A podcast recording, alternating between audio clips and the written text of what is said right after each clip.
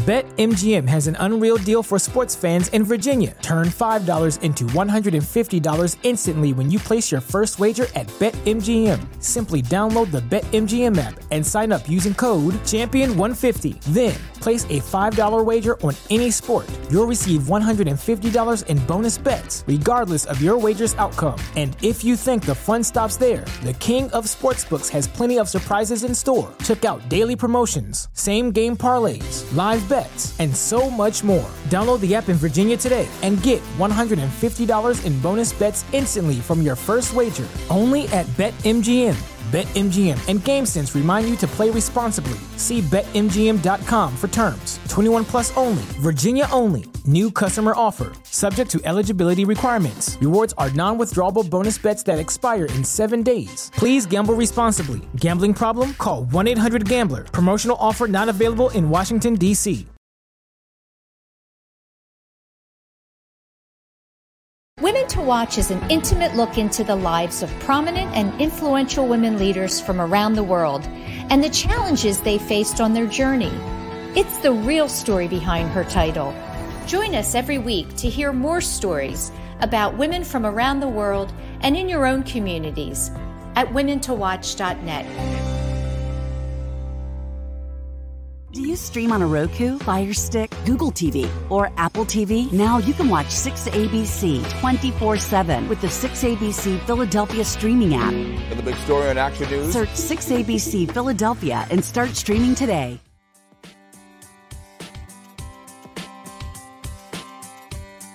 Hello, everyone, and welcome back to another week of Women to Watch. I'm Sue Rocco so great to be here. And I'm very, very excited and honored uh, to have a guest with me this week. Joining us from beautiful sunny California uh, will be Dr. Kristen Willeumier. And Dr. Willeumier is a neuroscientist and an author. So we're going to be talking about her um, fascinating work and her most recent book as well. As always, stay with us during the breaks where you'll hear from our exclusive watch team of on air contributors bringing you news and information from their industries and their organizations. And for all things Women to Watch, you can always visit our website at womentowatch.net. That's women, the number two, watch.net, N-E-T, um, and see our lineup, which we have some incredible women coming on the show. So now I'm very excited and uh, to honored to welcome to the show Dr. Willeumier. Hi there, Sue. How are you? I'm terrific. How are you doing? I'm doing well. Oh, it's such a pleasure to be here. And thank you for the honor of oh. being a participant in this extraordinary program that you have.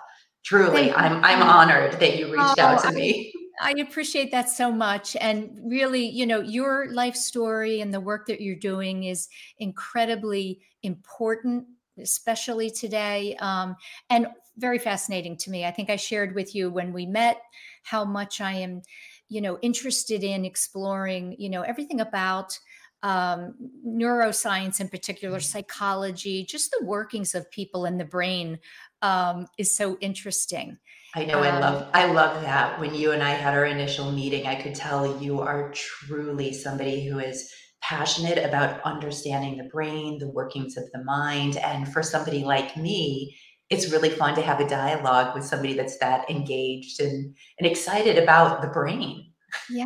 I don't know how mm-hmm. people aren't actually. I think, you know. Well, I'll, I'll tell you, when I got into this career 25 years ago, nobody was really talking about the brain. There weren't, people didn't know who neuroscientists were. It wasn't as common as it is today. So it's actually wonderful to see, you know, that my field is so I guess it's within the public consciousness, right? People yes. understand what neuroscience is. Yes. Um, I, people used to ask me what I did for a living, and I would say I'm a neuroscientist, and people thought that I said I was a nurse it, it was oh. it was really fascinating to me. I'm like, wow, no, I'm, I'm, a brain scientist. Yes, yes. Oh my gosh, we've um, come a long way. Yes, we have, and mm-hmm. you know, mm-hmm. the, the discoveries and the innovations around it. You know, what were not we, Learning you about the brain. and your colleagues are uncovering, I think, is is just incredible. Um, and we'll be talking a little bit about that later in the show. But I want to Mm-hmm. start with I, I loved reading about your personal bio. I could I could see you as a little girl um, doing the things you were doing Mhm. growing up and outside. And my first question for you was um, your mom's choice to send you to a Montessori school. Mhm. Um, tell me how that her her decision to do that um, affected your very beginning and how you learned.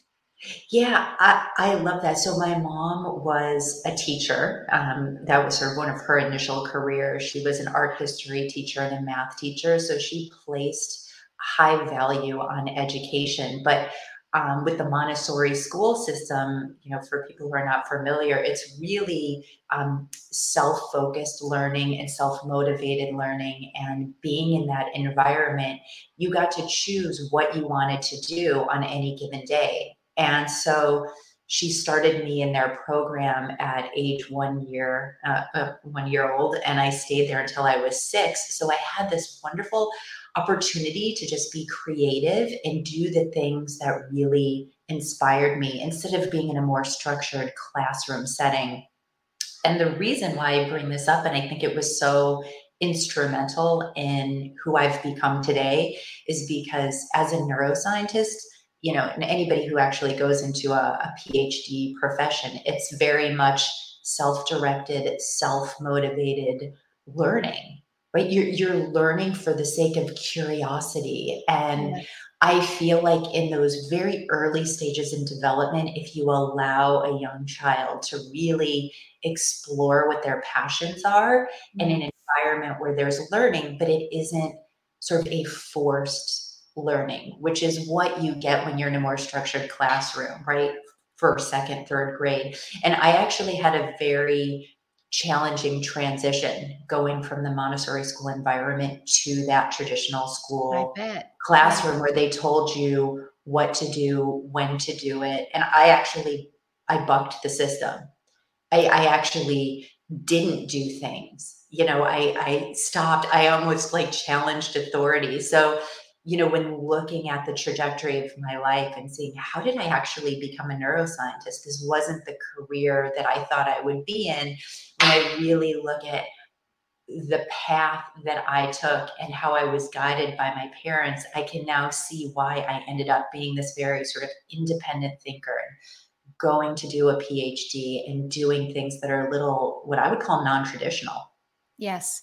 You know, it's it's interesting to me that it's taken so long for society to understand how much sense it makes to allow children, students to study what they're interested in. Their passion, their heart. Passion. Yes. You, young kids will naturally gravitate to the things that they are going to excel in. And so if you provide that opportunity for them to do that at these very young ages when the brain is in this extraordinary period of growth you know Right. many people know that if you expose children young children to a variety of foreign languages they pick them up very quickly right Mhm. so if you Yes. do this you know if you're raised in a house where people are speaking english but you have a nanny that speaks french or Italian or Spanish, the child can pick up both languages because the the brain is so plastic and it's learning. So I feel like if parents really capitalize on this extraordinary time for children to learn and grow, and they are. I mean, most you know most parents put kids in pre-K and then kindergarten and then you know traditional school, but um, I guess I'm here making a pitch for Montessori schools because Yeah. I really do feel like it was instrumental in me becoming a scientist. yeah. I do. And, and I would imagine, you know, it wakes the kids up in the classroom to be, You, it fosters a love of learning. yes. Right. So can you imagine instead of being dropped off at a school and you're having to be in the structured program, and we're not going to love everything. You're not going to love every subject that you take. That's why Montessori allows you to just gravitate towards the things that you love, whether that be art or whether that be math. And apparently, I loved sorting things, and I would sit in corners and build and sort blocks and put them into organized patterns. And my father you know, Montess- apparently Montessori school isn't exactly inexpensive. And so my father um, used to tell my mom, because he'd ask me what I'd learned in school, and I would always say, I would say sorting. Apparently, I would say like I had sorting, and it was every day I would come back and say that. And my father was like, What are we paying all this money for? For her to sit in a corner and sort things. And I was probably you know, that's very analytical and trying to understand and organize things into structured patterns. So, right. um, again, you know, I'm 50 years old. I can now, in retrospect, look at my life and the career and sort of the the path that I've taken to get here and go, yes, I feel like Montessori was actually instrumental in leading me towards more of a again a, a career in uh, a PhD, right? A degree in philosophy, which is actually philosophers questions things. Yes. We ask things. We just were curious about life and the world. Yes. So yeah. Um, well, you were also you definitely were an explorer at a young age, and you you know you were an outdoors girl. You were outside playing. You were apparently bringing in little critters from the outside. Which I love that. I was learning from critters. You were bringing them in, and you know studying their their tiny little workings.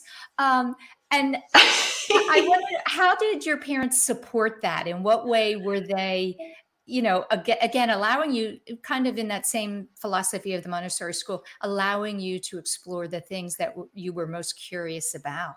Yeah, so that was really fascinating. Um, well, one rule that we had in the house was no watching television. So whenever I came home from school, if I didn't have a sport or something structured going on, um, I was always encouraged to be doing something productive. I wasn't allowed to watch television, um, which I also think is very instrumental, again, in who I've become today, because that time that could have been spent sitting in front of a TV, I was in the basement. My father had one of those old fashioned microscope sets, one of the kits. I can literally see it in my head. It looks like it's from like the Mad Men era, like just really old school little microscope. And it had the slides that had the bugs on them, and you could look at them under the microscope. So I, I was very young at this age, but I would go out into our yard and just pick up bird, like dead birds. I mean, just things that I oh could God. bring down into the basement to look at under the microscope. And my wow. mom was horrified. She's like, What are you doing? It's a little kid. You don't know. I mean, you just see this little bird, you know, or or something that I'd find in the yard and I'd bring it down in the basement, look at it under the microscope. Again, I love that. This is that what I would really like highlight to parents just watch what your kids do because again this was early i'm talking five, six, seven, eight years old. Again, I at that time I had no idea I would end up being a scientist.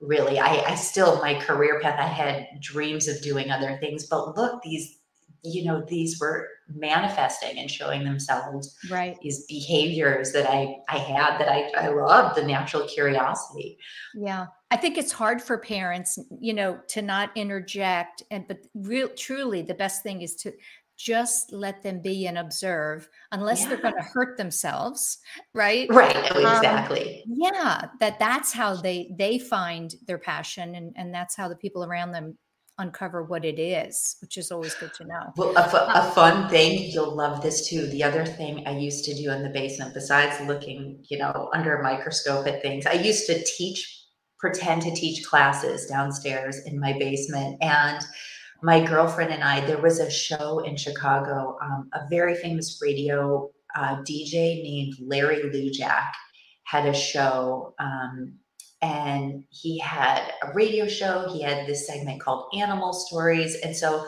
my next door neighbor and I would get a little tape recorder and we'd go down in the basement and record radio shows together, just oh, like wow. what you and I are doing now. So again, I look back as a kid, I was like, oh my God, I did that. My mom has the lost tapes. She calls them the lost.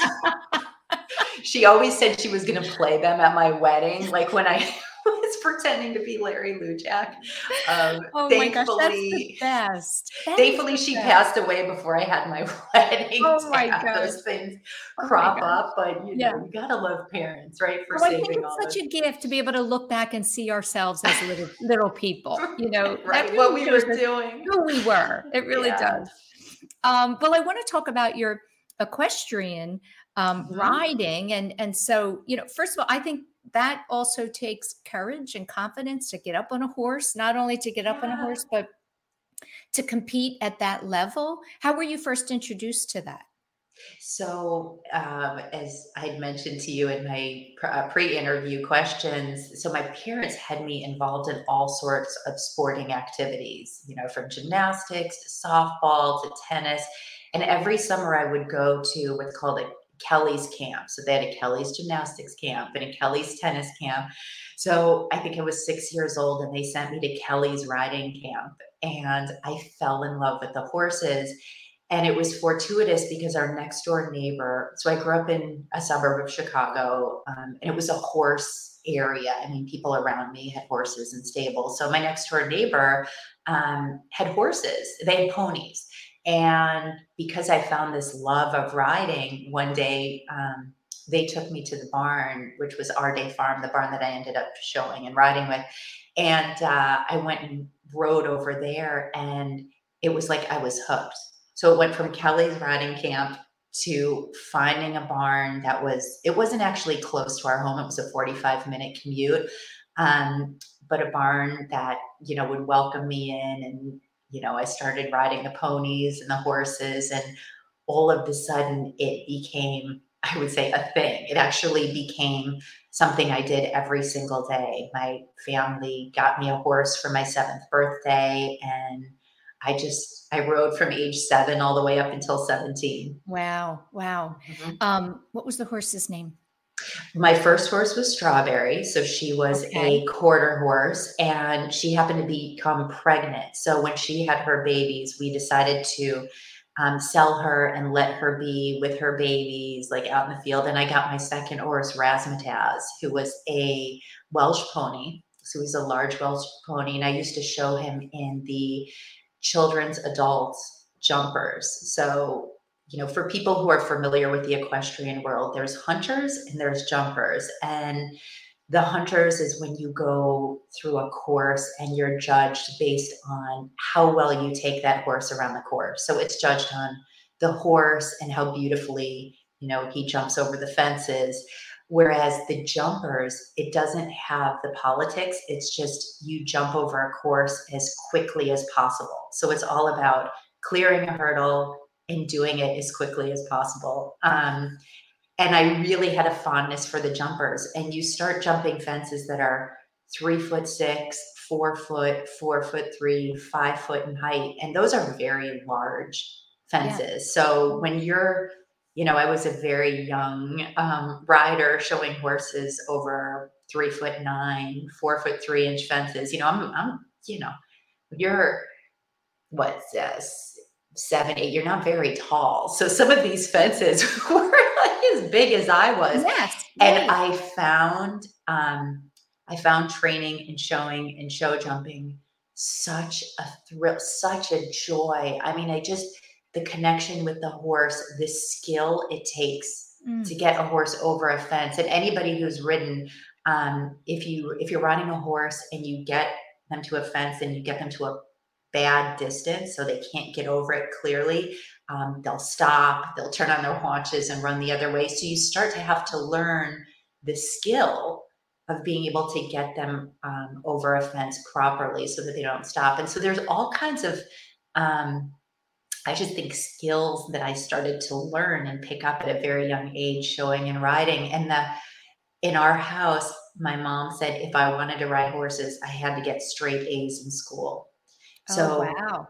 my parents are very smart. They used my sport as a way to also inspire me to stay on top of my studies um, because you know you can go to the barn and ride every day, but if my grades slipped, I wasn't going to be able to continue. So I actually thought that was actually a really smart parenting strategy. Right. Not only that, that keep you're you're um, you're in school, and then after school, you're engaged in in you know at the barn every day, farm every day keeps you every day. Trouble, right? It kept. It, I will tell you when you talk about trouble. So you know, I started showing at age seven, and when I was a senior in high school, I had mentioned this to you. One of our horses got sent to Texas for another trainer to try, and we were going to do a trade. And, you know, I didn't get my horse back for well over a year and a half. So I was actually out of showing. And um, like most teenagers, right, you're in it's your senior year in high school and you're having fun, you're going to parties, and all of a sudden I lived that other life that I'd actually missed. I wasn't out doing that sort of socializing. And you know, in retrospect, I'm glad that I had that opportunity to do so um, because I think as an athlete, and I was, you know, I was really training with aspirations to become a professional equestrian, potentially an Olympic hopeful, like probably many of us who who show. You know, if you're with people who are already in the Olympics and you're training with people at that level, you certainly think you have an opportunity to get there. So that was my goal you know, every day I was at the barn, every weekend there was a horse show. So it really consumed my life. So to have that all go away my senior year of high school, it was it was quite a pivot. Um, and I had to sort of refocus my whole life. Right. And and also, I think one of the most impactful things um, that's happened to you in your life was an accident, right? Right, right. So that that's true. When I was um, 14, I was actually at a horse show in the show ring, and they had uh, they had just watered it down, so the corners were a little slippery. And I was riding in one of the jumper classes. So remember, I when you ride as a jumper, it's really how quickly you can get over the fences, and it's a speed class. So you're taking horses you know, and, in running at fences and taking them at crazy angles and they're spinning on their haunches. So my horse, this one was on razzmatazz, he slipped. I flipped over his head. He scrambled to get up. He stepped on my chest and my ribs punctured my lungs and oh caused oh what's called hemopneumothorax. So after it happened, I'm very fortunate he didn't step on my face um, because I was underneath him. So he stepped sort of right here on my chest Wow. I had popped back up right in the show and people couldn't believe it. They saw it, then they saw me get up and then took me right to the ambulance. And when I got into the ambulance is when um, I became unconscious. My gosh. So I were went. Your parents I, there? Did they? My parents were there. Okay, yep, good. they took me to the hospital, and um, my one of my lungs was filling up with blood. Um, but mm-hmm. you know, interestingly enough, you know, it took sort of several years for my breath to become normal again. So I sometimes would have labor breathing. I could hear it. Um, but I was not deterred. You know, I was not, I, I still rode and showed horses. You got so, back on the horse, the, you know, the phrase about getting back on the horse. You yeah, literally did that. That's, I literally got back on the horse. well, that yeah. was, you know, my trainer, Alex Jane, who I love, he's extraordinary, you know, fifth generation horseman. And, and as I mentioned to you, his son is on the US Olympic team. So I've trained yes. With these really extraordinary athletes. And Alex sort of had a motto when we were training in the show ring, not even the show ring, I'm just sorry, in the um, just a regular training session if I fell off in the ring, you just get right back up, back up and get on the horse and get him over the fence, right? You always get up and go. So it's very much a warrior mentality. And I just had that, you know, and I think as kids, you know, you'll see a lot of kids who play sports and get hurt, they just get right back up, hmm. right? You know, they yes, just get the competitive, the truly competitive ones.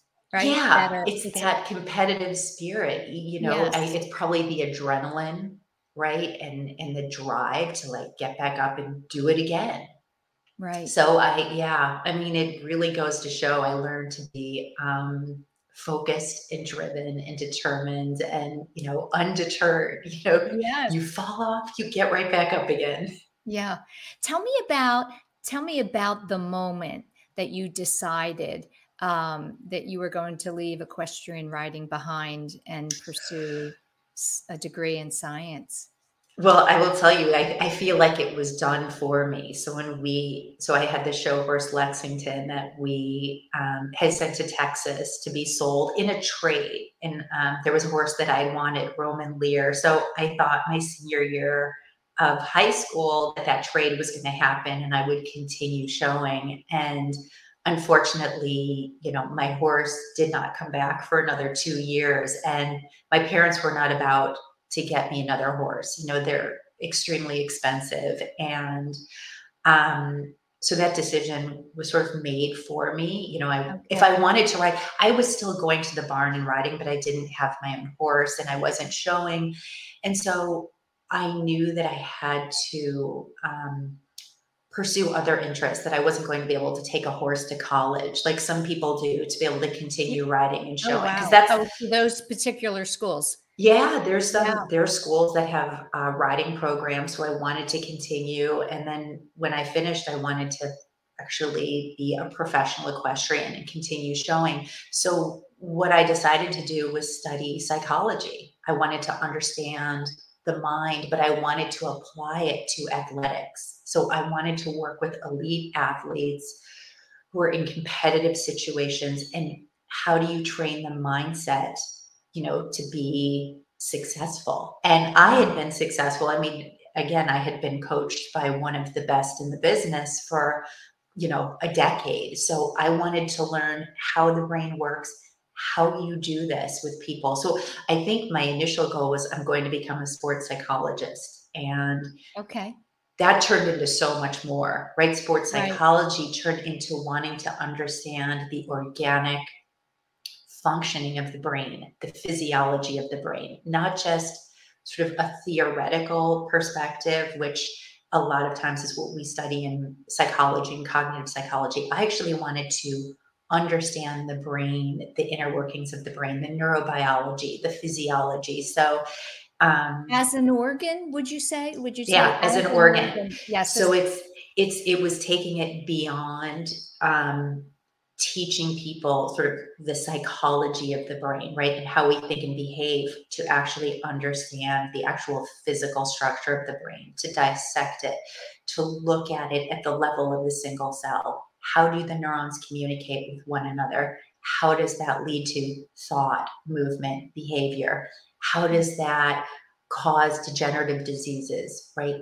what you know so my my love started to expand into wanting to understand how to treat diseases that we think are incurable like alzheimer's, like and parkinson's yeah. and brain tumors and mm-hmm. so um, i think it was that natural inquisitive mind i wanted to go deeper than psychology you know so I, I went from high school where okay you know course is gone i've got to now focus on what is my career going to be. I go off to Boston College, really start to take a deep dive into psychology and cognitive psychology and, um, you know, understanding the human mind. And then from there, you know, actually from there, I wanted to go into medicine and be a traditional MD. I happened to be dating somebody at the time who uh, went to Harvard uh, undergrad and Harvard Medical School. And he also happened to be a consulting physician for the New England Patriots. And he was the one that actually changed my mind from going into medical school to pursuing a uh, graduate degree, either in science or neuroscience or physiological science. So, um, you know, I went from, again, wanting to work with patients to then wanting to understand the brain. And actually, I love both. I mean, what I do today is both. It is both. Yeah. Yeah. Um, listen, we're going to go into our first break. Okay. When we come back, I really want to dig in more to the work that you're doing.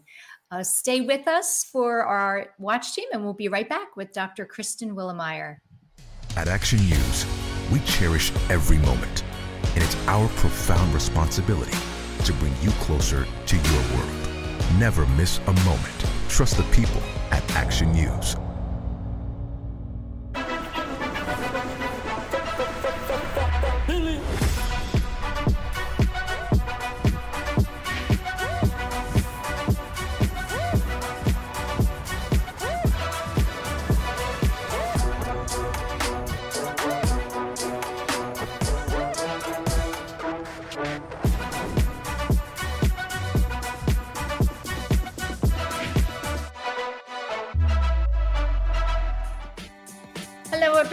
Welcome back to the show. I'm joined this week by Dr. Kristen Willeumier.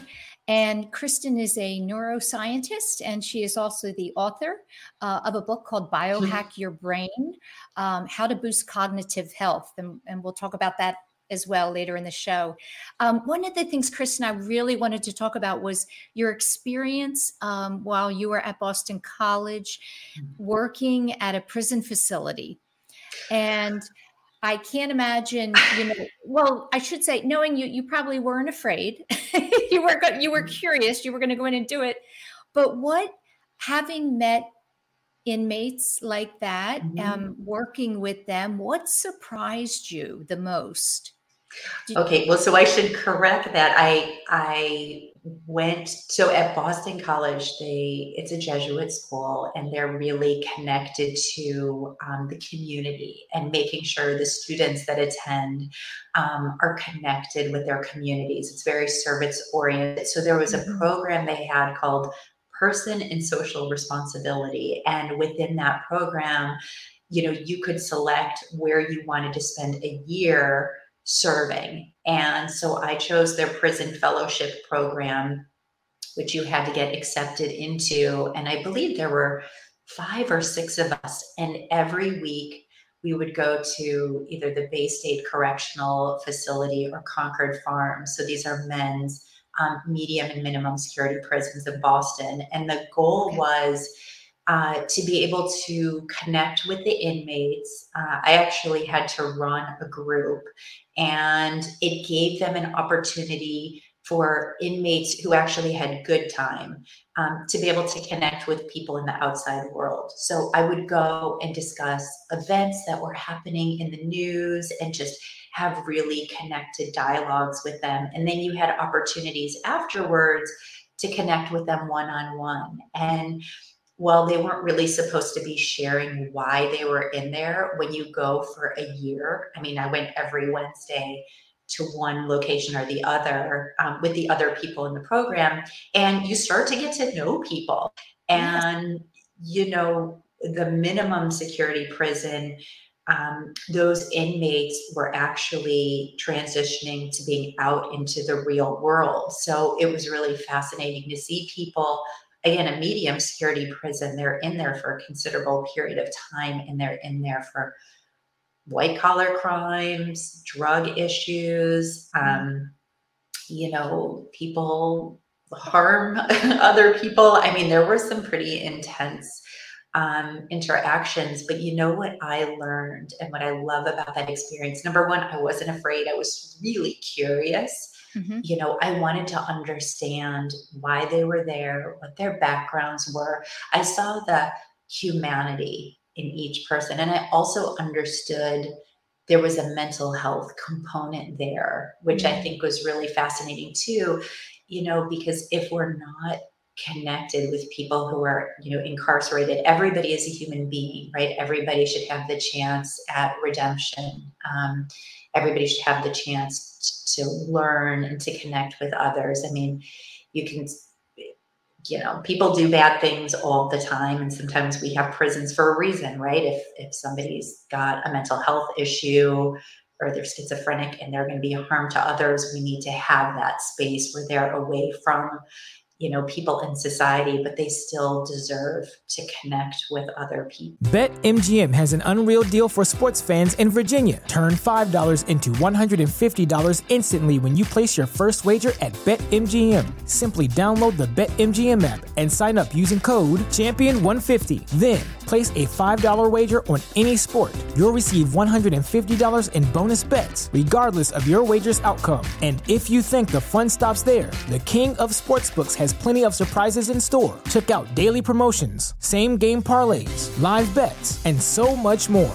Download the app in Virginia today and get $150 in bonus bets instantly from your first wager only at BetMGM.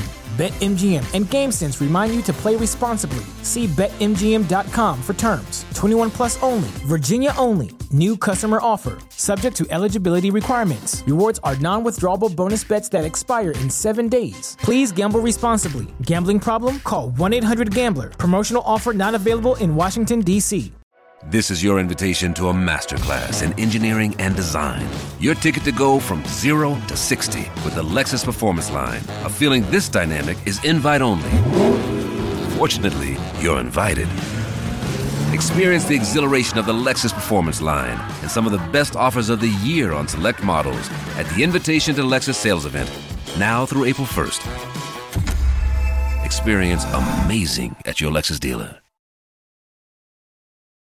right? Like myself. So story is what you you want to know what happened what led you to this place right? What led you to this place? You know yes. was it your upbringing? Why did you do it? How are you you know how are you becoming reformed right? And yes. in boston college actually has a program now where they're going into prisons and educating um, the inmates and helping them to provide that education so they can then go out and hold a job so it was such a fascinating experience. And then at the end of the program, we hold a prison fellowship week on campus where we talk about our experiences there. And I wish I actually had to keep a journal when I when I was there, and I would love to find those because it's been so long. My God, it's been 30 years since I did that wow. program. But wow. what it did for me was I also wanted to understand the mind more. Like I want to understand the inner workings of the mind and what causes somebody to do something. What causes somebody to murder another human being? What what what is going on in the brain yeah. to do that? Um, you know, certainly there's the, the portion of the population that has mental health challenges. There's other people who do these things um, willingly, right? They're they're very sort of conscientious about it, and then there's other people i mean you know what i've learned from working in psychiatry is you know many people who are incarcerated there's an underlying brain issue. And mm. you know we need to help treat those underlying brain issues because getting to great brain health um, or, or treating mental health really starts with brain health. So how do we help people to really optimize their brain function? And how do we help to decrease stigma right around psychiatry and mental health issues so that mm-hmm. you know inmates the help they need.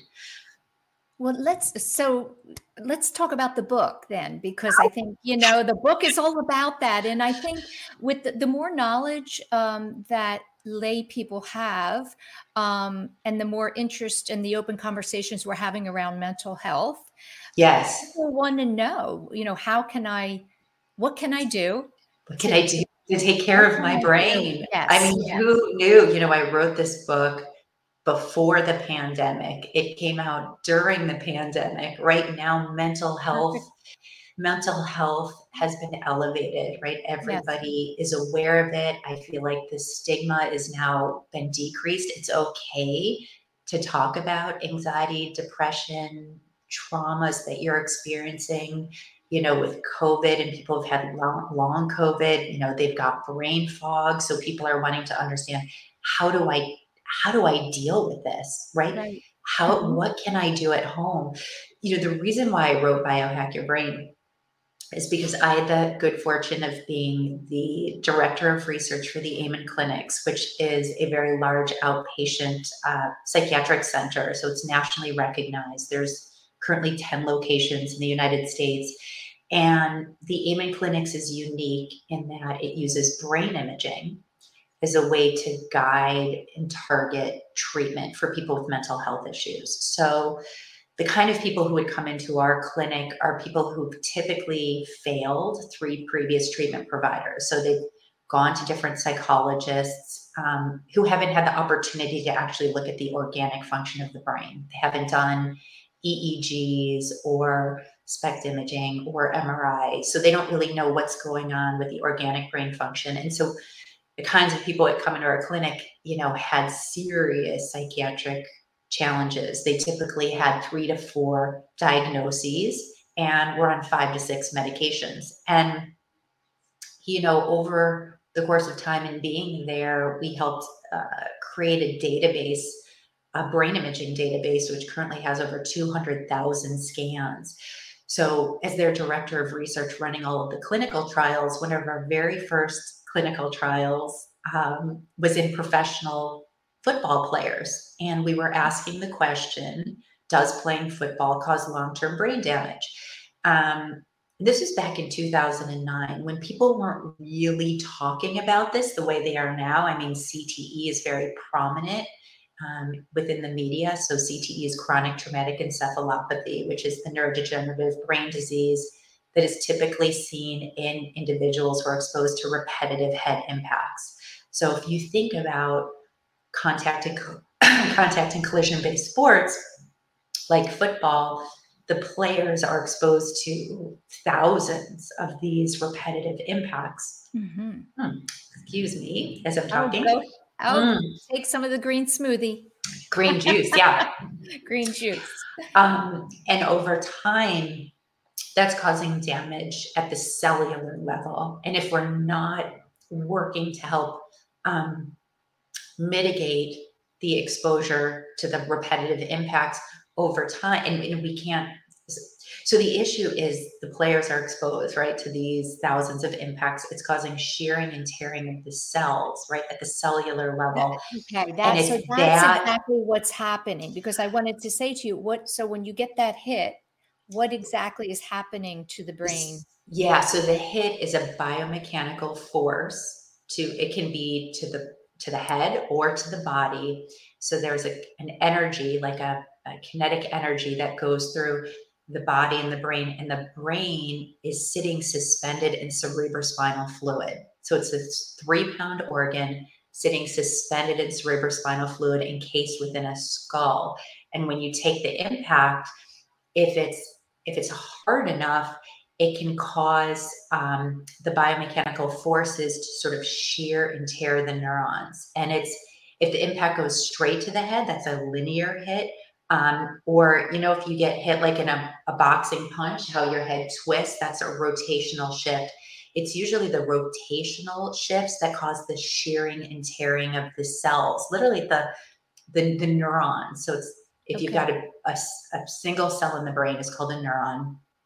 It has these very long processes called axons that connect one cell to another. When you take those impacts, it tears the axon. Um, so over time, it's those repetitive impacts that can cause the degenerative brain disease we see called CTE. Um, the good news, I will say, in working with professional athletes, so what we did is run a clinical trial on 100 of these professional football players. We did baseline brain imaging, did neurocognitive assessments, neuropsychiatric assessments, and then put them on a brain rehabilitation protocol, and then had them come back six months later, a year later. So we followed them forward in time and asked the question. The first question was Does playing football cause long term brain damage? And we pretty much found that in 100 players, you know, we saw what's called diffuse global hypoperfusion, which means low blood flow throughout the brain mm-hmm. in many of these players when we compared them to a healthy brain database.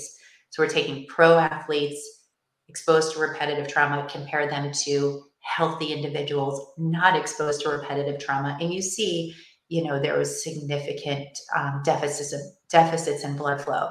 Why is that important? Well, blood flow is important to your brain, right? The blood carries oxygen and nutrients to the cells of your brain. So we want to make sure you have really good blood flow. So, of course, in working with these athletes, we're not going to look at their images, show them the images, and say, this is what your brain looks like. Good luck. We're, you know, a clinic and we're going to help treat it. So we had a whole brain rehabilitation protocol, which I go into in the book, Biohack Your Brain. Okay. And we teach players how to take care of their brains through dietary and lifestyle modifications, and then have them come back and get rescanned. And to my surprise, as a scientist, we do these follow up scans and show there's improved perfusion. And not only is there improved perfusion, but it was sustained over time. So if we scan them six months later, then a year later, then two years later, we were able to maintain that improved blood flow. And that was through, again, dietary and lifestyle modifications. We actually have a whole bunch of things that we can do besides diet and lifestyle. We've got medications, hyperbaric oxygen therapy, transcranial magnetic stimulation, neurofeedback. There's so many modalities that we have available to help improve brain function. But for these athletes, I thought it was really extraordinary to see the recovery that was possible. Now, I have to make the caveat we cannot undo brain damage, right? We cannot undo neurons that have been sheared or torn. You know, the the body has its own res- like restorative processes, but you know, I, I always have to be very clear. It's like we can't undo, you know, aggregation of tau and accumulation of those proteins that we start to see with CTE. But what we can do is help to restore blood flow to certain parts of the brain, help to restore connectivity, so neural connectivity, so that people can have healthier emotional regulation. And that is what was so inspirational. Mm-hmm. It, and I thought to myself, what we started to do is not only teach it to our professional athletes, but I then started to teach these principles to people in our psychiatric setting. And I ran. And look at them also as a preventative way to, you know, oh, people, yeah, that are typically healthy should be doing these certain things to avoid. Absolutely. So yeah. the one of the sort of one of the most fascinating things that I've learned being a neuroscientist is that you know degenerative diseases we see start in the population around the age of 65 that's when you start to see people get diagnosed with um, alzheimer's disease and mild cognitive impairments but the changes are happening at the cellular level 10 to 20 years before you have the symptoms. Wow. So, what we've learned is that at the cellular level, you actually want to start taking care of your neurons. You want to start taking care of your brain at the cellular level. And how do you do that? You do that through adequate hydration every day. You do that through the consumption of berries. Like, you know, have enough of these foods that are high in antioxidants. Antioxidants actually protect the cells of your brain from damage by free radicals. Free radicals poke holes in cell membranes. So it's these really simple principles. There's certain, you know, nutrients that you should have daily. And, you know, we can get into supplements. I get into it in the book. Um, one of the great things about being a brain imaging scientist is we have objective proof that you can take a nutritional supplement or follow a dietary and lifestyle protocol and see measurable objective changes in the brain. Wow. Wow. And and to me, it takes the guesswork out of things. It it takes does this supplement really work or is this dietary and protocol I followed really work? There's so much advice and there's so many of these um, programs, dietary supplements, you know, right? It's overwhelming to, it's, to it's, really understand it. It's overwhelming. And I'll tell you, you know, one of the other positions I had besides being the director of research was the director of nutrition and nutraceuticals. So we would create nutraceutical formulations for a population, for, for psychi- psychiatric population, and test them using the brain imaging. So we would test the efficacy of the different formulations to see is this making a measurable difference in brain function?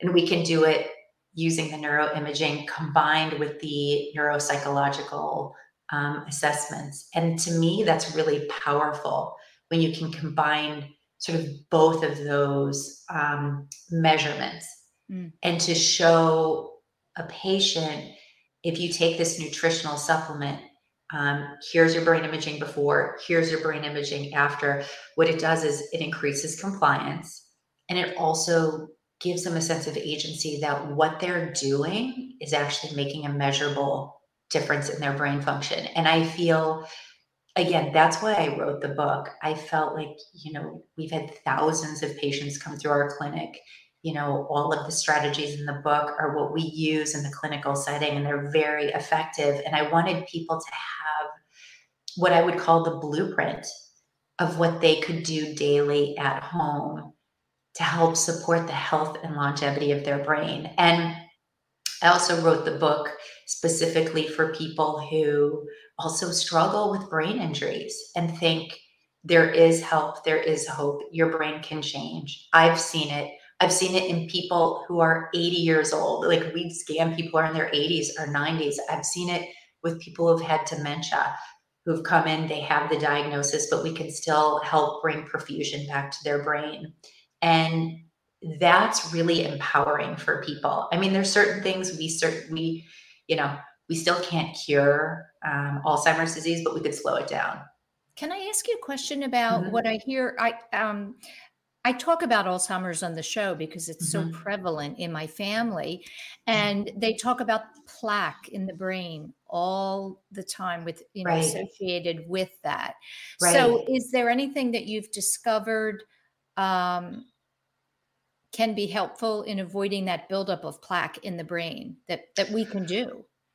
Well, yeah, I mean, that's where the dietary and lifestyle modifications are really important. As long as you don't have a genetic cause for the Alzheimer's disease. So there are certain genes um, that are causative, and there's not as much as that you can do with that. But 90% of Alzheimer's cases um, can be slowed down by proper uh, dietary and lifestyle modifications. You know, we talk about um, the Mediterranean diet or the mind diet. So the mind is this combination of the Mediterranean diet and the DASH diet to stop hypertension. Um, that that dietary protocol is one that has been shown not only to help um, reverse cardiovascular disease, but also slow down neurodegenerative decline. Um, they've studied it at Rush University, and they found that people who adhered to this dietary protocol, um, even moderately, were able to slow the progression of Alzheimer's by 35%. Those that followed it rigorously were able to slow um, the progression of Alzheimer's by 53%. And this is just that's, that's significant dietary protocol. Mm. Now, this that particular study um, was done over the time period of 14 years. They looked at people, I believe it was from age 60 to maybe mid 80s. And I believe the follow up was at least a minimum of four to five years. So you had to be on the dietary protocol for a number of years, which takes commitment and dedication. But if you know that Alzheimer's runs in your family and you mm-hmm. want to be proactive, you know, about slowing it down, you would do this protocol. The other thing, there was a wonderful um, neuroimaging study that was published. They, I want to say it was by researchers uh, at Cornell University and NYU. Um, they did brain imaging of individuals they were, I believe they were age 30 to 60 in age, so younger. Um, they were either on a Mediterranean diet or they were not on a Mediterranean diet. They did imaging at baseline and I believe imaging a year later, and they looked for the Alzheimer's plaques that you were talking about. And those who adhered to um, this was, I believe, the Mediterranean diet because it came out before the Mind diet, uh, were found to have lower plaque burden as measured by um, amyloid PET scanning. So we do know diet matters. Yes. We know yes. that. I mean, look, every single thing that you put in your mouth, you know, at the clinic, we always say, is this good for your brain? Is this bad for your brain? It's right. very simple. Yeah. And, you know, I, I, in the clinical setting, I was teaching um, brain health classes for weight loss. So I was actually inspiring people to take care of their brain health with the great side effect of being yes. weight loss and and it worked. It was extraordinary. So again the book is all of the principles you know that i have taught you know all the patients who've come through in the clinical setting and our athletes. I wanted to let people know that your brain has this thing called neuroplasticity right? So it can always change. You can always continue to strengthen the synaptic connections between neurons. Um, and there's certain regions of the brain that continue to grow throughout the lifespan, most importantly in the hippocampus, the area of the brain essential to learning and memory. So you know, I wanted people to never lose hope, no matter what you are struggling with. You know, my father had Parkinson's disease, you know, my grandmother in her 90s had Alzheimer's. I've worked with plenty of people who've had psychiatric, you know, issues of all kinds and degenerative, different degenerative diseases. And we have seen that people can still get better no matter where their brain is at, no matter what issue they're struggling with. And to me, that is so empowering. And it is. I, I, ha- I had to put this book out into the world, even if it was just for parents who had children that played collision based sports, wanting to know that they could still be proactive in supporting their kids' brains and they didn't have to be afraid of things like CTE. Yeah, it's it's just it gives people hope. Um, gosh it wouldn't it be amazing you know this is where you know the financials are an issue but if we as our yearly exam everyone could have an, a scan of their brain and see where they are that would be so incredible but i don't see that ever happening you know it depends on what kind of scan it is so i do um, brain imaging called quantitative eeg where we can take uh, look at the electrical activity of the brain, and that's relatively inexpensive. You're not exposed to radio pharmaceuticals like you might be with some of the more advanced imaging. And I think it can give a nice snapshot into what your brain looks like because we can compare it to a normative database and you know just see how you're doing. And I think that is accessible to more people than they think. You know, those can run anywhere from five to six hundred dollars, which I feel like is is yeah, I would have thought that's more. an accessible price point yes. versus yes. some of the more sophisticated imaging technologies that you know truth be told we might use more for people who have degenerative diseases right? Alzheimer's and parkinson's you know dat scan for parkinson's amyloid pet um, mri if we need to look at brain volume. Um, but i think more for mental health issues or even for optimizing brain health. You know, a quantitative EEG could be done, you know, I don't know on an annual basis, but it could be done. Really, I like it for people who struggle with mental health issues because we can right. we can sort of pinpoint how your unique brain is wired and then use that either for targeted um, nutraceutical treatments so we can see what kind of supplements that we could use to help support that um, targeted neurofeedback which will work with the very specific um, brain map that you have to help bring it back into balance so your brain is more efficient.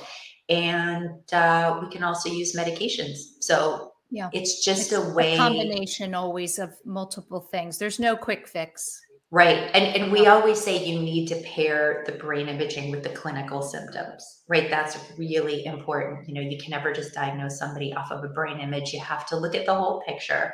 Mm-hmm. But I feel that, you know, we're entering a time when more people are going to do that. You see people with the wearable technologies, yes. you know, people are already, you know, they've got the muse and they put the little things on their forehead. My 94 year old mother in law has the Apple Watch so that yeah, that's what I'm pay saying. attention to what's going on. But that I mm-hmm. love that because that gives her a sense of agency that allows her to track the metrics. I think the more that we're getting into the, the wearables and the tracking is really helping people to take get better control of their health and i feel like that's going to extend our health span and our lifespan. Yeah. So all of this is good news. It is it is and i'm sorry to say we're out of time. I oh no we're out of time already? my questions. I'll have to have you back. Part uh, two?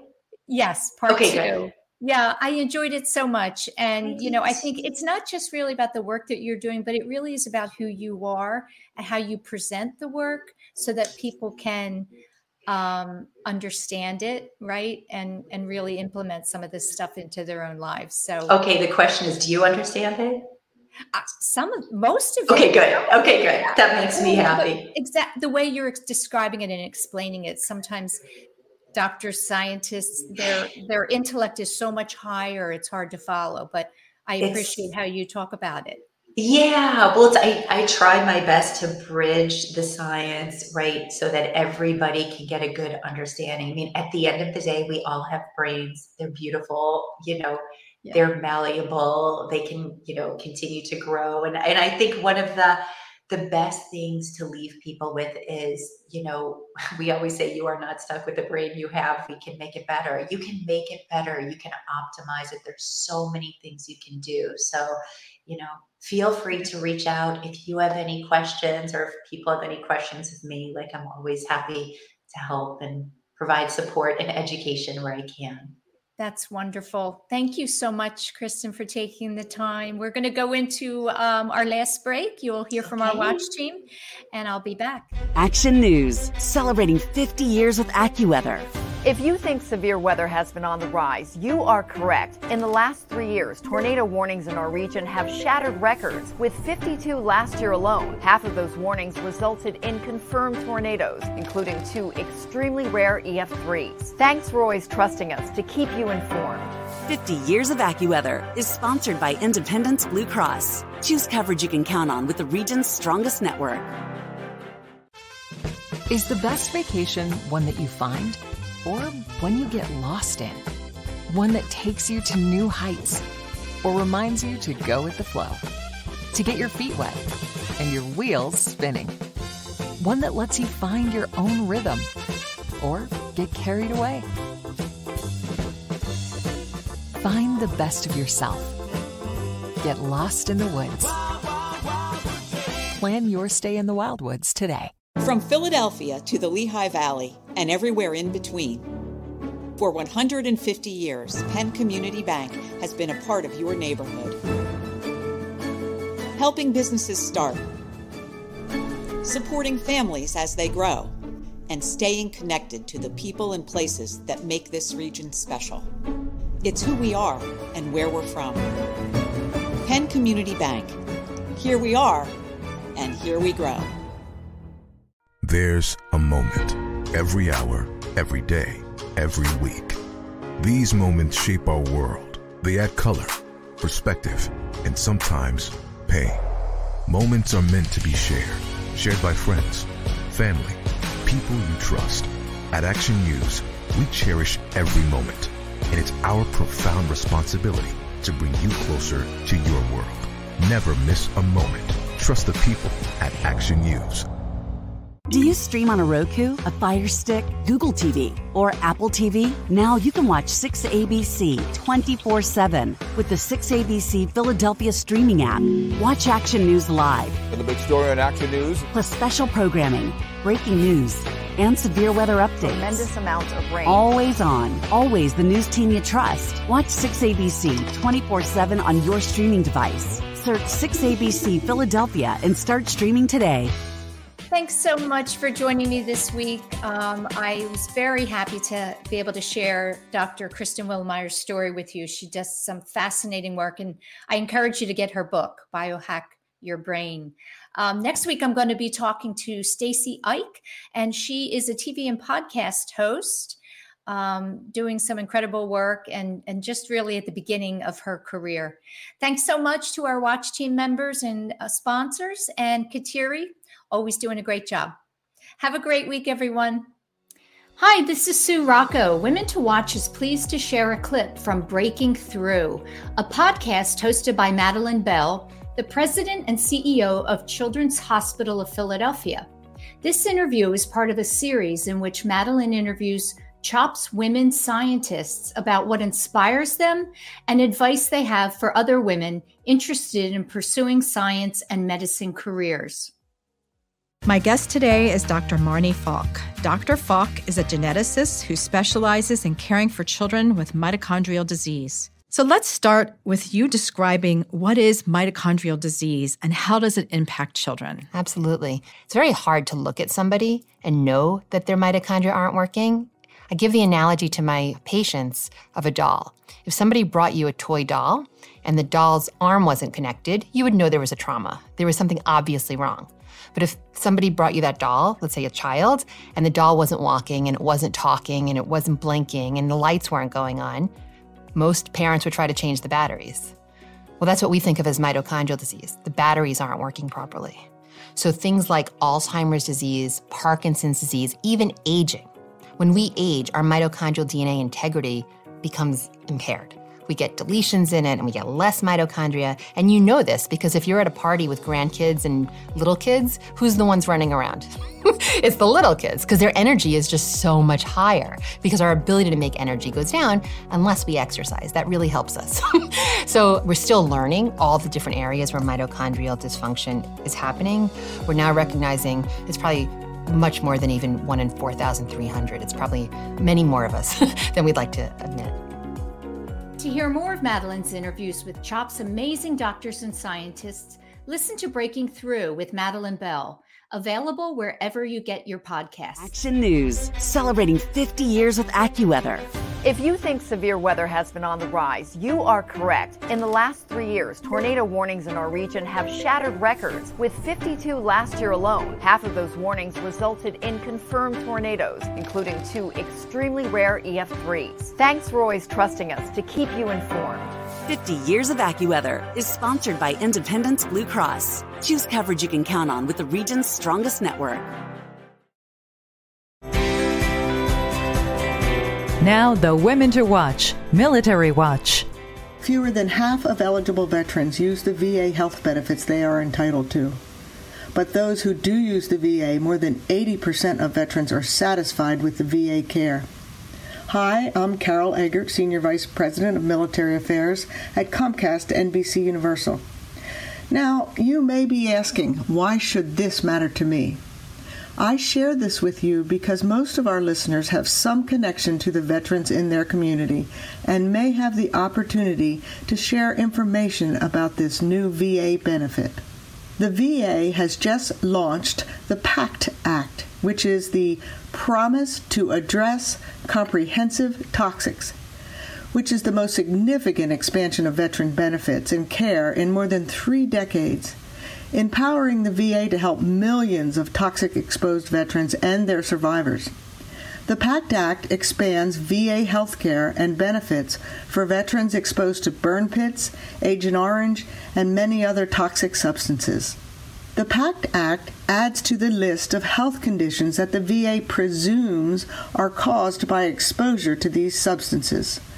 This law helps the VA provide generations of veterans and their survivors with the care and benefits they've earned and deserve. The PACT Act is the least we can do for the countless men and women who suffered toxic exposure while serving their country, said President Biden during the PACT Act bill signing ceremony. It means access to life insurance, home loan insurance, tuition benefits, and help with health care. So, what can you do? Simply refer those veterans you know to va.gov and tell them to search the PACT Act to learn more.